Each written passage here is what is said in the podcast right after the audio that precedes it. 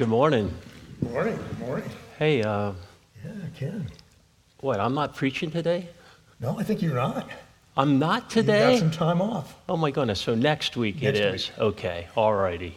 Well, while I'm here, Yeah. uh, man, I do want to just talk a little bit about men's ministry. And uh, man, I've gotten to know Joe over quite a few years now. He's been a quiet encourager of our church staff in such beautiful ways and has blessed this uh, church body. And uh, man, it became apparent uh, to me as I served along with him. Uh, he was a volunteer on men's ministry team, uh, just his heart for men's ministry. And then it was exciting just this past annual meeting in January. Uh, the congregation passed a budget that included a men's ministry slot for 15 hours a week. And so Joe started that in May, and uh, we get together uh, once a week generally and talk men's ministry. And it's been amazing uh, to see what he's been able to do with this focus on strategic planning and uh, making us better for years to come, the way he's organizing this and just building strong, strong teams. So he's going to preach today, and but I just encourage you to share a little bit about men's ministry before you do. But we're excited about men's ministry and where it's going. And guys, if you're here and you're not a part of men's ministry, we want you to be part of that. And you're going to see this coming fall. We've got some new events. You can see them on the slide here. And men's ministry is going to launch a lot, a lot of new programs. We want to catch everybody. If you're a guy here and you're not involved in men's ministry, we want you to be involved. And there's one thing I want to share with you that's coming up this spring. The men's retreats we used to have years ago are going to restart. So we're going to start a men's retreat. It is, and you can mark this on your calendar. It is going to be from March 31st to April 2nd this spring, and it's at Kenbrook Bible Camp, like we used to have years ago. And if you were part of that, you know that was a great time. So between now and then, there's going to be a lot of other things going on with men's ministry. We want you to be a part of that. Watch your newsletter, watch the church bulletin, and be a part of men's ministry here at Leb Free. Amen. Amen. Amen. Stay tuned. Men, if you have not been involved in men's ministry in the past, I so encourage you to. It'll be such an encouragement uh, in your spiritual growth. Um, just one other little aspect of men's ministry that we never really made official, uh, but it was just uh, this past January uh, that we just grieved the loss of just a dear brother, uh, Scott Ginrig. And uh, man, it was just shocking to so many of us, and we're still still dealing with that loss. But his wife Lisa and his daughter Madeline had requested during that time that instead of flowers and those sorts of things, that people could honor Scott by making donations to the Lebanon Free Church. And so there was just generous donations given. What we've determined to do with that is to form a fund that we're calling the Scotty's Memorial Fund. And uh, that goal of that fund is simply that there never be a man, young or old, that isn't able to attend an event or a retreat uh, because of finances. And that's just going to be a, a beautiful way for years to come to us to enjoy and honor the legacy uh, that Scott uh, has imprinted upon this place. And uh, so that'll be a neat help. And uh, boy, if you ever do have financial need, guys, uh, regarding being involved in an activity, please seek out Joe and he'll, he'll take care of it. Absolutely. Alrighty. Hey, let me pray for you before uh, you dive into God's word here for us. And then, uh, kids, at the end of that prayer, you can be dismissed to Children's Church. Father God, I thank you for Joe. God, I just thank you for his, his heart for you and his heart for men's ministry. And God, I just pray that you will continue to bless him as he grows that ministry. Lord, I just pray it'll have a, a huge impact upon uh, all the men of this church uh, in the coming years. And, and God, I just thank you for your word. I thank you that when everything else in this world is changing, in flux, uh, your word never changes, and we can stand upon it, and it is rock solid, it is secure. God, I just pray that uh, you will speak uh, in and through Joe today. And God, I just pray that it might be a blessing to each one of us. In Jesus' name, amen. All right, well, hey, good morning, church. It's great to see you this morning. We, we are in the middle of a legacy series talking about New Testament characters. And we've talked about in the past, we've talked about Pilate with Pastor Darrell. We talked about Barnabas with Brother, Jan, uh, Brother Dan Hess. And last week we talked about Mary with Pastor Ken. I'm going to be talking about John the Baptist. And, the reason I chose John the Baptist is because of something Jesus said in Matthew 11 11. Jesus says this I tell you the truth, of all of those who have ever lived, none is greater than John the Baptist. Now that's a big statement. None is greater than John the Baptist of all those who ever lived. I mean, that bypasses in the Old Testament, it bypasses Abraham and Moses and Daniel and Isaiah. And you wonder, what is it about John the Baptist that is so different, that is so terrific? And that's what we're going to look at as we dive into that this morning. But he's somewhat of an odd character. I mean, he dresses in camel hair, he has a leather belt, he lives out in the wilderness, and he eats locusts and honey. Now, when I was researching this, my curiosity got the best of me, and I said, I wonder if people still eat locusts and honey in our day. So I went on the internet, and of course, everything is true on the internet. And I looked around, and sure enough, apparently, locusts and grasshoppers are delicacies in a lot of countries. You can even buy family packs of locusts if you want to eat some. So they're, they're around, they're there. That would be hard in my house. Deb's still trying to get me to eat broccoli, so locusts are a little bit further down the line there. But you know, there's more to John than his unusual diet. And I want to start with John's story by going back because John's story really starts well before he was born. And I want to go back in redemptive history. You see, the whole Bible, from Genesis to Revelation, is all about Jesus Christ. It's all about God's rescue plan, his redemptive plan of sending his son to die for our sins on the cross, to shed his blood so we can have salvation. But woven into that story is a story of a forerunner who's going to come, is going to tell people about the Messiah that's going to come, and that is John the Baptist. And you see on this slide here, there's a verse in the Old Testament, Malachi 3:1, that talks about John. There's many others, but I picked this one up. And it says this: Look, I am sending my messenger, and he will prepare the way before me. Now, between the Old Testament and between the New Testament, there's 400 years of no prophetic utterance. There's nothing, no prophets, no talking from prophets at all for a 400 year time span. Now, think about that for a minute. 400 years is a long time. A lot of people come and go, a lot of families come and go in 400 years. No prophecies from God during that time frame. God's still active, but there's just no prophetic word. Until one day, until one day, an old priest goes into the temple to do his priestly duties and he encounters an angel. And then we're off and running with the New Testament. So let's take a look at that story. It's found in Luke chapter 1, verses 11 to 17. And read along as I, I say these verses Luke 1, 11 to 17. This priest's name is Zechariah. Just a little bit of a background before we start reading. He is an old man. He's married to a woman named Elizabeth. These are John's parents. And the Bible says they were very godly. They were a godly couple. And the Bible also says they were, they were very old. So our story starts Luke 1:11. While Zechariah was in the sanctuary, an angel of the Lord appeared to him, standing to the right of the incense altar. And Zechariah was shaken and overwhelmed with fear when he saw him. But the angel said, Don't be afraid, Zechariah. God has heard your prayer.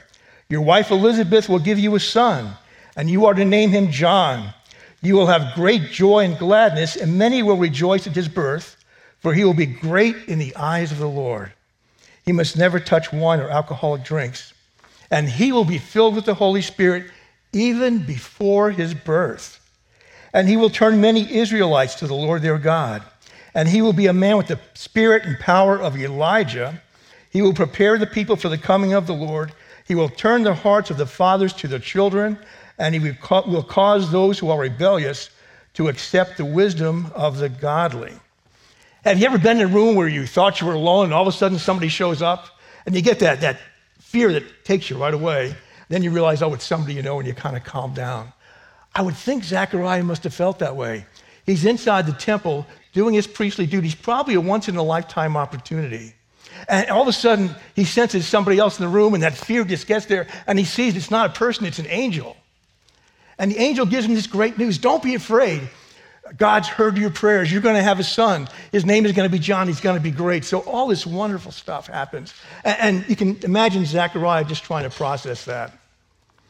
And then Zechariah has this conversation with the angel. I want to take a look at these few verses. Listen to what Zechariah says in Luke 1 18 to 20. Luke 1 18 to 20. Zacharias said to the angel, How can I be sure this will happen? I am an old man now, and my wife is also well along in years. I like the way he puts that. He doesn't say my wife is old, she's just well along in years.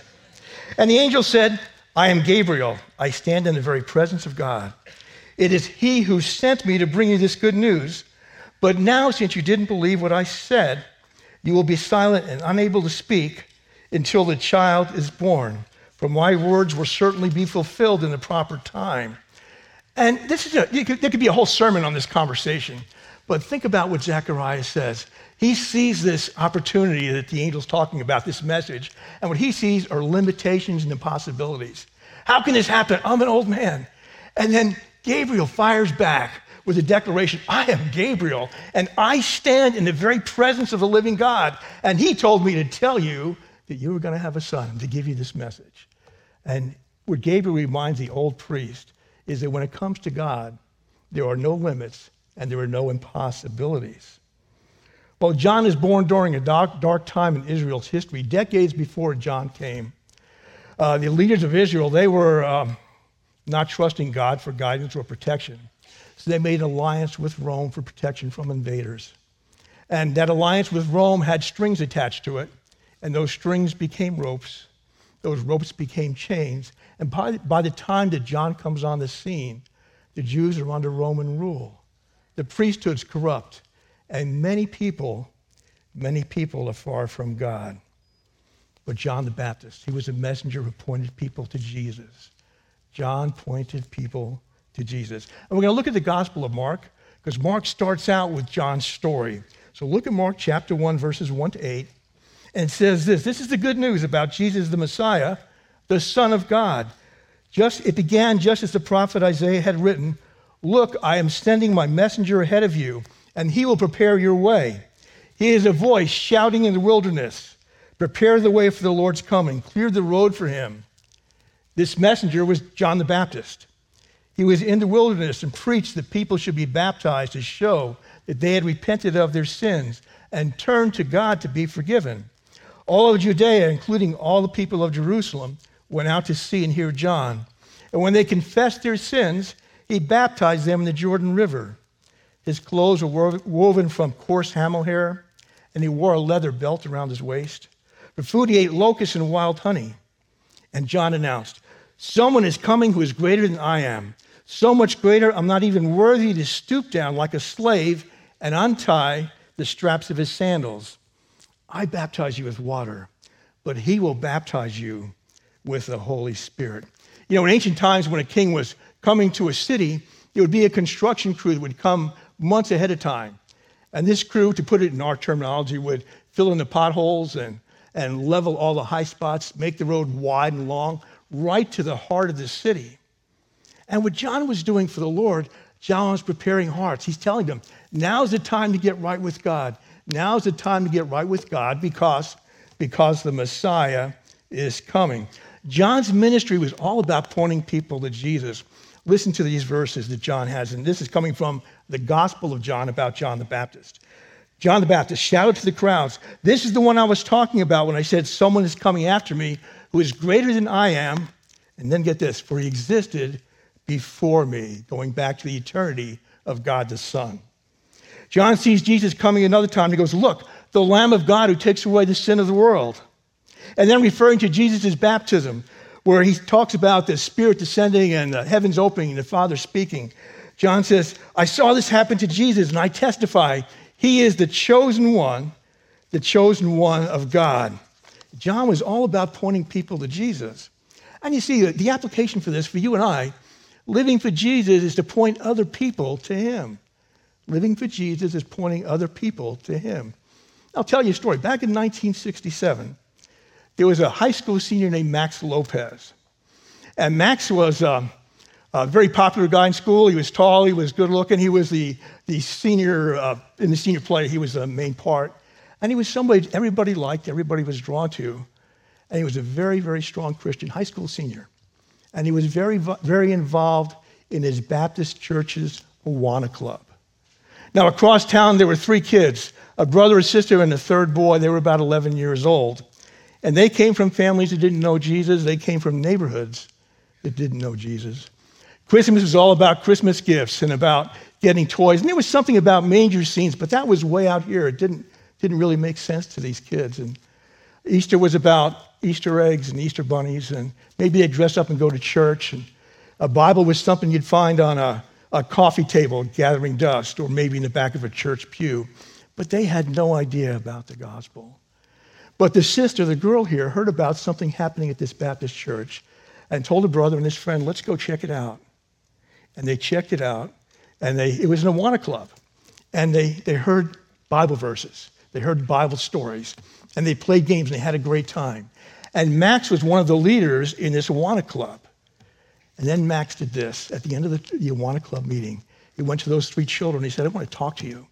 And he opened up his Bible to the Gospel of John. John 3:16, John 1:12, all these great verses. Talked about how Jesus came to seek and save those who were lost. Talked about Jesus shedding his blood for our sins. And all three of those children gave their heart to Jesus that day. And I know that story because I was that little boy. I was that little boy. I'm so thankful that a high school senior pointed me to Jesus. It changed my life. It changed the life of my family, my kids, and my grandkids. So you never know. There's a whole world out there that needs to hear about the Lord. I, like to say to remember the big picture. We get so engrossed in our lives and the routine of our lives that sometimes we forget we're in a world with a bigger mission. There are people all around us who don't know the Lord. And think about this for a minute. When you stop at a traffic light, think about all the cars around you and all the people in those cars. When you go to the store, and you look around and you see faces you've never seen before walking by you in the store. You're waiting online at a cash register. Look at all the people around you. Everybody you see, everybody you've ever known, everybody you've ever seen on television, everybody you've ever studied in history falls in one of two places. They're either saved or lost. They're either forgiven, they know Jesus Christ, or they're dead in their trespasses and sin. There's no, there's no middle ground. And when you start thinking that way, and you start looking, you start realizing there are so many people that don't know about Jesus Christ. And we have the wonderful opportunity to tell them about the Lord. One thing that everybody in this world knows, everybody on planet Earth knows, this world is in a sorry state. Things are really wrong on this planet. Where people disagree is how to fix it. But we know the answer. We know it's a sin problem. And we know the answer is found in the hope of Jesus Christ and Him alone. So I want to encourage you, if you haven't shared your faith with somebody else, do that. We do it by the way we live our lives. We live our lives differently. But also talk to people. Tell people the gospel message. Tell people your Jesus story, how Jesus impacted your life. I'm so glad that guy Max saw these three scrawny kids and said, I want to tell you some good news. That was life changing for me. And I, will tell you this in the neighborhood I lived in, my family, my relatives, I didn't know anybody that knew the Lord. We never heard this before. It was like a light switch went on in my life. And there are so many people out there. Again, look at all the faces you see every day. And you wonder how many of them just don't know about Jesus Christ. So living for Jesus is about telling others about him. Now, John, John the Baptist was certainly a prophet who pointed people to Jesus, but he was also a preacher who lost his congregation. And we find this story in John chapter 3. And John chapter 3, 26 says this John's disciples came to him and said, Rabbi, the man you met on the other side of the Jordan River, the one you identified as the Messiah, is also baptizing people, and everybody is going to him instead of coming to us. And John replied, No one can receive anything unless God gives it from heaven. You yourselves know, and I plainly told you, I am not the Messiah. I'm only here to prepare the way for him. It is the bridegroom who marries the bride and the bridegroom's friend is simply glad to stand with him and hear his vows. Therefore, I am filled with joy at his success. And then John says, He must become greater and greater, and I must become less and less. You see, crowds that once flocked to John were now going to Jesus, and John's disciples are concerned. And John, he's not disappointed, he's not upset, he rejoices. And he uses wedding imagery to kind of bring his point home. You know, in our day, when you have a wedding, the, the bride dresses in this beautiful dress and the wedding march plays. She comes in and everybody stands and looks at the bride. And the groom kind of comes in before the ceremony starts. He's probably wearing a tux that uh, he's rented that some other groom's going to wear next week. If there's any music at all with the groom, it's more like elevator music. because in our culture it's all about the bride, but back then it was all about the groom. And John's saying he's just the friend of the groom, kind of like the ancient equivalent of the best man. And he goes, I'm just so excited when the groom comes. I'm so excited when the groom says his vows. I'm so excited when the groom is there with his bride. It's all about the groom. And then he says, I've got to be less and less about myself and more and more about Jesus. John knew how to set his priorities. Now, I want to go back to the 1980s. And I've got to tell you, back during that time frame, if you knew me, I loved to fish. I still like to fish, but it was an obsession with me. I would think about fishing, I'd read books about fishing. Back then, you didn't have the internet, so if you wanted to order something online, you got a catalog in the mail. You know, remember the old Sears catalogs or the old uh, J.C. Penney's catalogs? Well, Bass Pro, which is a sporting goods store, had a catalog about that thick, and I couldn't wait to get it. And I'd get that catalog and I'd go through it page by page by page. I read that more than I read my Bible. But it gets worse. It gets worse. I would sit there in my living room. Back then, I was in the Army. I lived on housing on base. And our house was very deep from front to back. You had the living room, the dining room, and the kitchen. And I would sit there in the living room while Deb was watching TV. I'd have my fishing pole in my hand with a, a plastic weight on the end of it, and I'd cast shh, all the way across the living room to the dining room and to the kitchen. Once in a while, I'd hit a lamp or something, and Deb would go, Joseph! But I would, I would be casting in the living room while she's trying to watch TV. I think about that now. I say, that must have been really annoying. But uh, Deb was very gracious, and for me, I was just so self centered. It was just all about fishing. I even had a worm farm behind my couch. You know, and, and I remember when Deb was cleaning and she found it, she goes, What's in this box? Oh, that's my worm farm. It's got to be a certain temperature. And, and that, was, that was my life. But I didn't have a fishing problem, folks. What I really had, I had was a heart problem. I had a heart problem. You see, I was trying to fulfill a need in my heart that only Jesus could fill, and I was filling that with fishing because that's what, I was getting excited about. But, but heart problems don't have to be about fishing, they can be about anything. They can be anything we put before Jesus. They can be about sports. They can be about video games. They can be about music. They can be about shopping. They can be about hobbies. They can be about your job and your career. Anything you put before Jesus Christ is going to be an issue and an idol in our lives. And John knew that we have to learn to surrender. We have to let go. You see, living for Jesus, living for Jesus is all about letting go. It's all about surrender. It's all about more of Jesus and less of me. And John got that. And that's the lesson for us. I look at my life and I say, what is it that consumes my life? What consumes your life? What do you think about most of the time? How does that impact your relationship with Jesus Christ? Okay, so John, he was a, a, a man who certainly pointed people to Jesus. He was also a preacher who lost his congregation. And lastly, we're going to come to John, the faithful servant who struggled with doubt. And the scripture passage for this is going to start in Luke 3 19 to 20. So read along with me as I say these verses. John also publicly criticized Herod Antipas, the ruler of Galilee, for marrying Herodias, his brother's wife, and for many other wrongs he had done. So Herod put John in prison, adding this sin to his many others. Herod was going to Rome, and on the way to Rome, he stops at his brother Philip's place, and he, he has an affair with Philip's wife and he takes her back to Galilee. He banishes his wife and he lives in this adulterous relationship. And John calls him out on it. John the Baptist calls him out on it. So John gets put in prison. And he languishes in prison for about two years. And then there's a time when Herod has a birthday party. And during this birthday party, his stepdaughter does a very seductive dance. And John the Baptist, I mean, and Herod sees this dance and he gets so enthralled by it, he promises the stepdaughter anything she wants, up to half his kingdom. So the stepdaughter talks to her mom and says, I want the head of John the Baptist on a platter. And so this great man of God is now executed. But between his tragic end and between the time he was imprisoned, John struggled with doubt. Let's take a look in Matthew's gospel at Matthew 11, verses 2 to 5. Matthew 11, verses 2 to 5. John the Baptist, who was in prison, heard about all the things the Messiah was doing, so he sent his disciples to ask Jesus, Are you the Messiah we've been expecting, or should we keep looking for someone else? And Jesus told them, Go back and tell John what you have heard and seen. The blind see, the lame walk. Those with leprosy are cured, the deaf hear, the dead are raised to life, and the good news is being preached to the poor.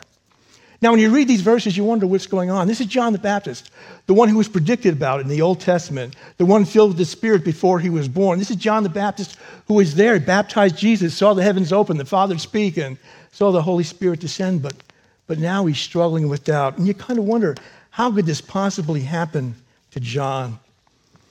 Well, I think about the day that he was arrested. The Bible doesn't give us a lot of detail on that, but it was probably a day like any other day. And then somewhere during that day, that morning, that afternoon, that night, some soldiers came and took John to prison. And this, this man who loved to be on the outdoors is now confined, confined to a dungeon. Have you ever had that happen to you? You have a day that starts out like any other day. I've had it happen to me. And something hits you like a freight train. And all of a sudden, you don't know what happened. Maybe you went to work and your boss says, hey, we're downsizing, you don't have a job anymore. Or maybe some illness or some uh, injury hits you and your life just has never been the same since then. Or maybe some other tragedy. And you're left there, your head spinning, your emotions tumble, and you, you carry a, a, broken heart in one hand and, and a bag full of questions and doubts in the other hand. And you wonder, God, where are you? God, you love me. If you've ever felt that before, you can understand what John the Baptist was feeling. And if you ever experienced that, do what John the Baptist did. John took his doubts straight to Jesus. He took his doubts straight to Jesus. And Jesus responds. He tells John's disciples, Tell John what you're seeing, that the lame are walking, the deaf are, being, are able to hear, that the, the dead are being raised to life. So he confronts John's doubts. He confronts John's doubts with truth. You see, we can't see what God sees. We know God has a plan. We know the Bible truthfully tells us that God loves us. And trying to understand his plan is like trying to, to see the Grand Canyon while looking through a straw. On this next slide, you're going to see our little dog. Our dog's name is Mia. I think that slide's there. There she is. Mia's uh, about nine years old. Uh, we, Mia, like Mama Mia, because that's about what she's like. Uh, she's a, a, ball of energy. But when Deb and I sit down and watch TV, she always has to sit right next to us. And I often wonder, how much does she know? What's she thinking about? I mean, she just sits there and looks at us. If I'm watching the news, she has no idea about other countries or about nations and other areas of the world. She has no idea about oceans. She doesn't know the difference between a, a fork and a spoon. She can't add one plus one because she's just a dog. She can't understand that. Now, we're not animals, we're beings created in the image of God, but when you compare what we know compared to what God knows, his ways are so far above ours. There is so much he knows. And the Bible doesn't ask us to understand everything God understands, but it does ask us to trust Him. Trust in the Lord with all your heart because God knows and God is in control and God cares. So living for Jesus is all about trusting Him, about trusting Him, even through times of doubt. And when you have doubt, a great way to handle it, and seasons of doubt are hard, I don't want to make light of them. They're very, very difficult. But confront your doubt with the truth of the Bible. If you feel God doesn't love you or you're wondering what's going on, Look for all those verses to talk about how much God loves you. Doubt and truth, doubt and truth, confront them there. Pray, tell God what's going on inside. Don't run away from Him. Say, God, I'm, I'm just struggling here. I really need to talk with you. Then seek others, a brother or a sister in the Lord that you can talk to, that you can share your heart with so they can pray for you and encourage you. And trust in God to see you through. If John the Baptist could have doubts, you and I can have doubts as well. We've got to make sure we tackle them in a way that brings us closer and closer to God. Now, John's legacy, and we're talking about a legacy series, John's legacy was not defined by struggle with doubt, but by his relationship with Jesus Christ. Not, not defined by his doubt, but by his relationship with Christ. And on this slide, you see I have Matthew, um, Matthew 22, 37 to 38 there. And this is one of my favorite Bible verses. We all have favorite verses, and this is a really familiar one. It's when Jesus is asked about the greatest commandment, and he says, You must love the Lord God with all your heart and your soul and all your mind. This is the first and greatest commandment. And think about that for a minute. We are invited into a deep and close, close relationship with the creator of the universe. That, that boggles my mind. When I think about that, I think about this invitation to love God with everything we've got. We don't always do that, but that's the journey we're on. Years ago when I was dating Deb, I was stationed here at Indiantown Gap, just a few miles from here. And we fell in love, but my home base was Fort Dix, New Jersey. So once I went back to Fort Dix, Deb and I had a long distance relationship. And before they had cell phones, I would go into public phone booths with rolls of quarters and just pop them in the phone. Call, hey Deb, how you doing? The operator said, $1.50 more, I'd pop it in. And I wanted to talk to her so bad, I couldn't be with her. And one November day, it was really cold, and I said, I just got to see her. So I hopped on my Honda 450 motorcycle, rode all the way out through the turnpike to Lebanon, Pennsylvania. It was so cold, I stopped at rest stops and would put my hands in warm water just to get my hands moving again. And I had gloves on. But I just had to see Deb. I just, that was where my heart was. Uh, thankfully, just a little side note, Deb gave me her car for the journey home, so I didn't have to ride the bike back. But, but here's the point when you're passionate about somebody, when you love somebody, when your heart is towards that person, you're going to make time for them. You're going to want to be alone with them. You're going to want to get to know them. And that's what God is calling us to do with Him, to love Him with everything we've got because He loves us so very much. And I'm going to invite the worship team, if you're there, would you please come on up front? We're going to close out here. John left a legacy, and you can sum up John's life with this. John says this statement Jesus must increase and I must decrease. And that's kind of the focal passage for today. Jesus must increase and I must decrease. So the question for you and me this morning is how does that look in your life? How does that look in your life right now? And be honest between you and God. It's not something you have to tell me.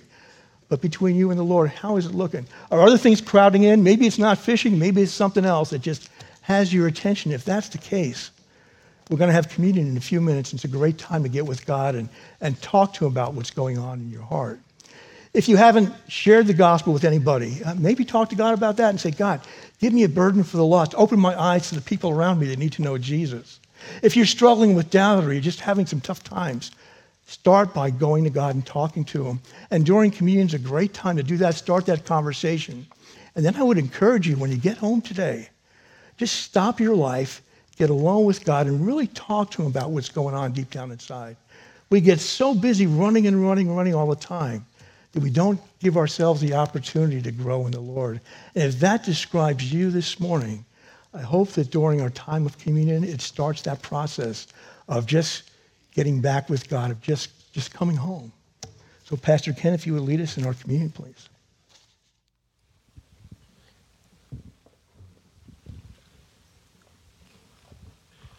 Thank you, Joe. Um, boy, I just encourage you now uh, to prepare your heart uh, to partake and to remember.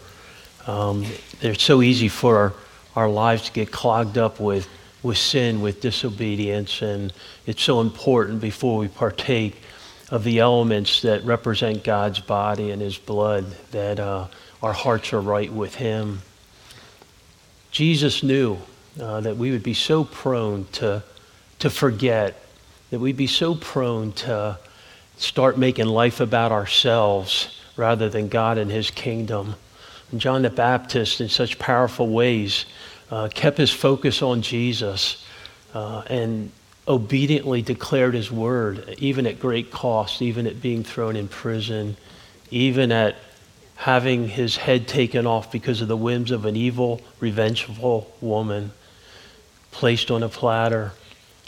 But he kept his focus on Jesus, and God used him in such powerful ways. And I just encourage you to bow your heads right now and just prepare your hearts for him. And, and I encourage you to just make things right and allow God to impress upon you maybe some steps of obedience that you need to take.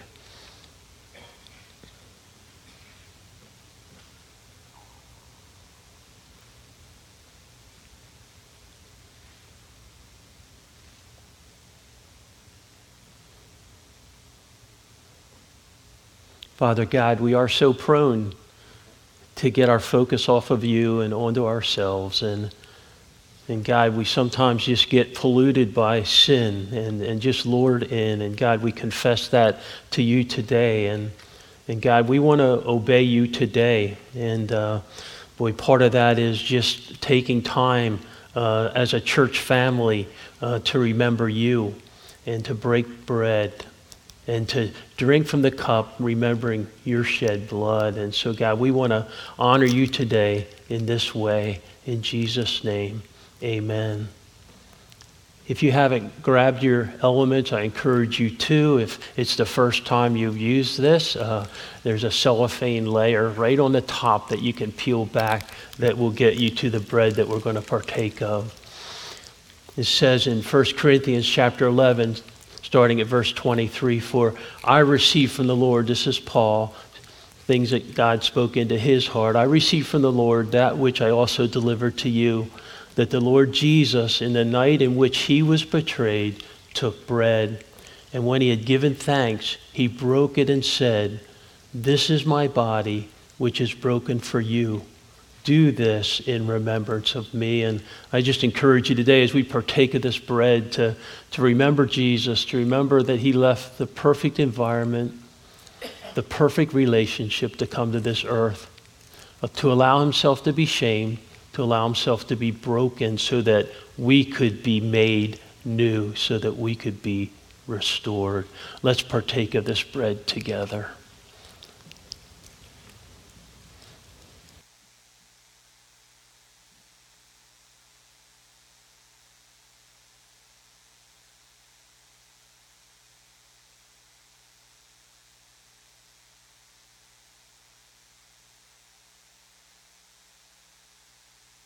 It goes on to say in verse 25, in the same way he took the cup also after supper, saying, This cup is the new covenant in my blood.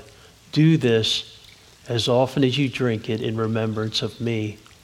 For as often as you eat this bread and drink the cup, you proclaim the Lord's death until he comes. And so I encourage you now, as you partake of the cup, to remember to, to say thank you to Jesus who willingly shed his blood for you so that you could be washed clean, so that you could be set free from sin and its condemnation. Church family, let's partake of the cup together.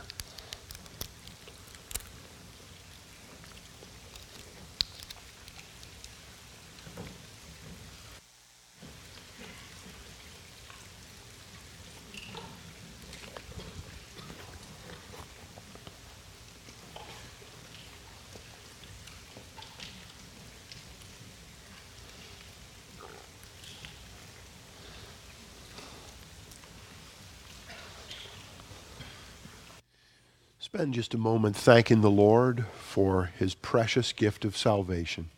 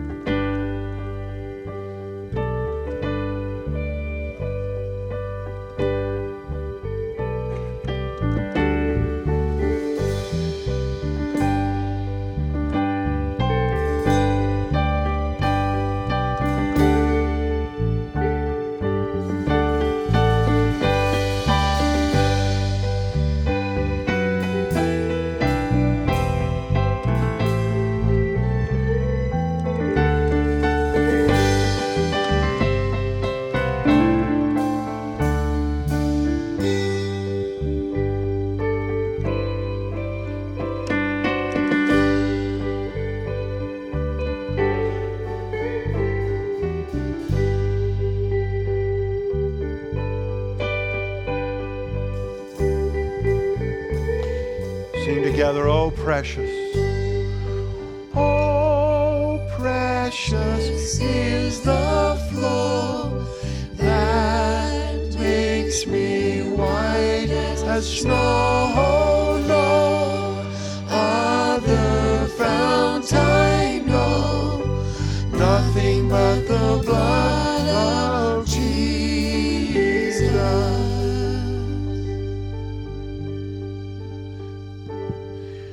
Stand together as one as we declare together what we believe about who Jesus is?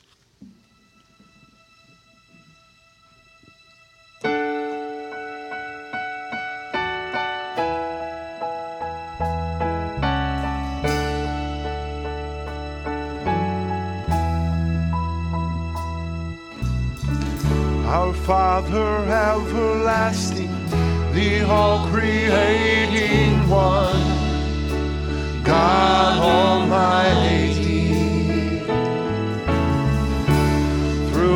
Holy Spirit, conceiving Christ the Son, Jesus our Savior. I believe in God our Father. I believe in Christ the Son. I believe in the Holy Spirit. Our God is three in one. I believe in the resurrection that we will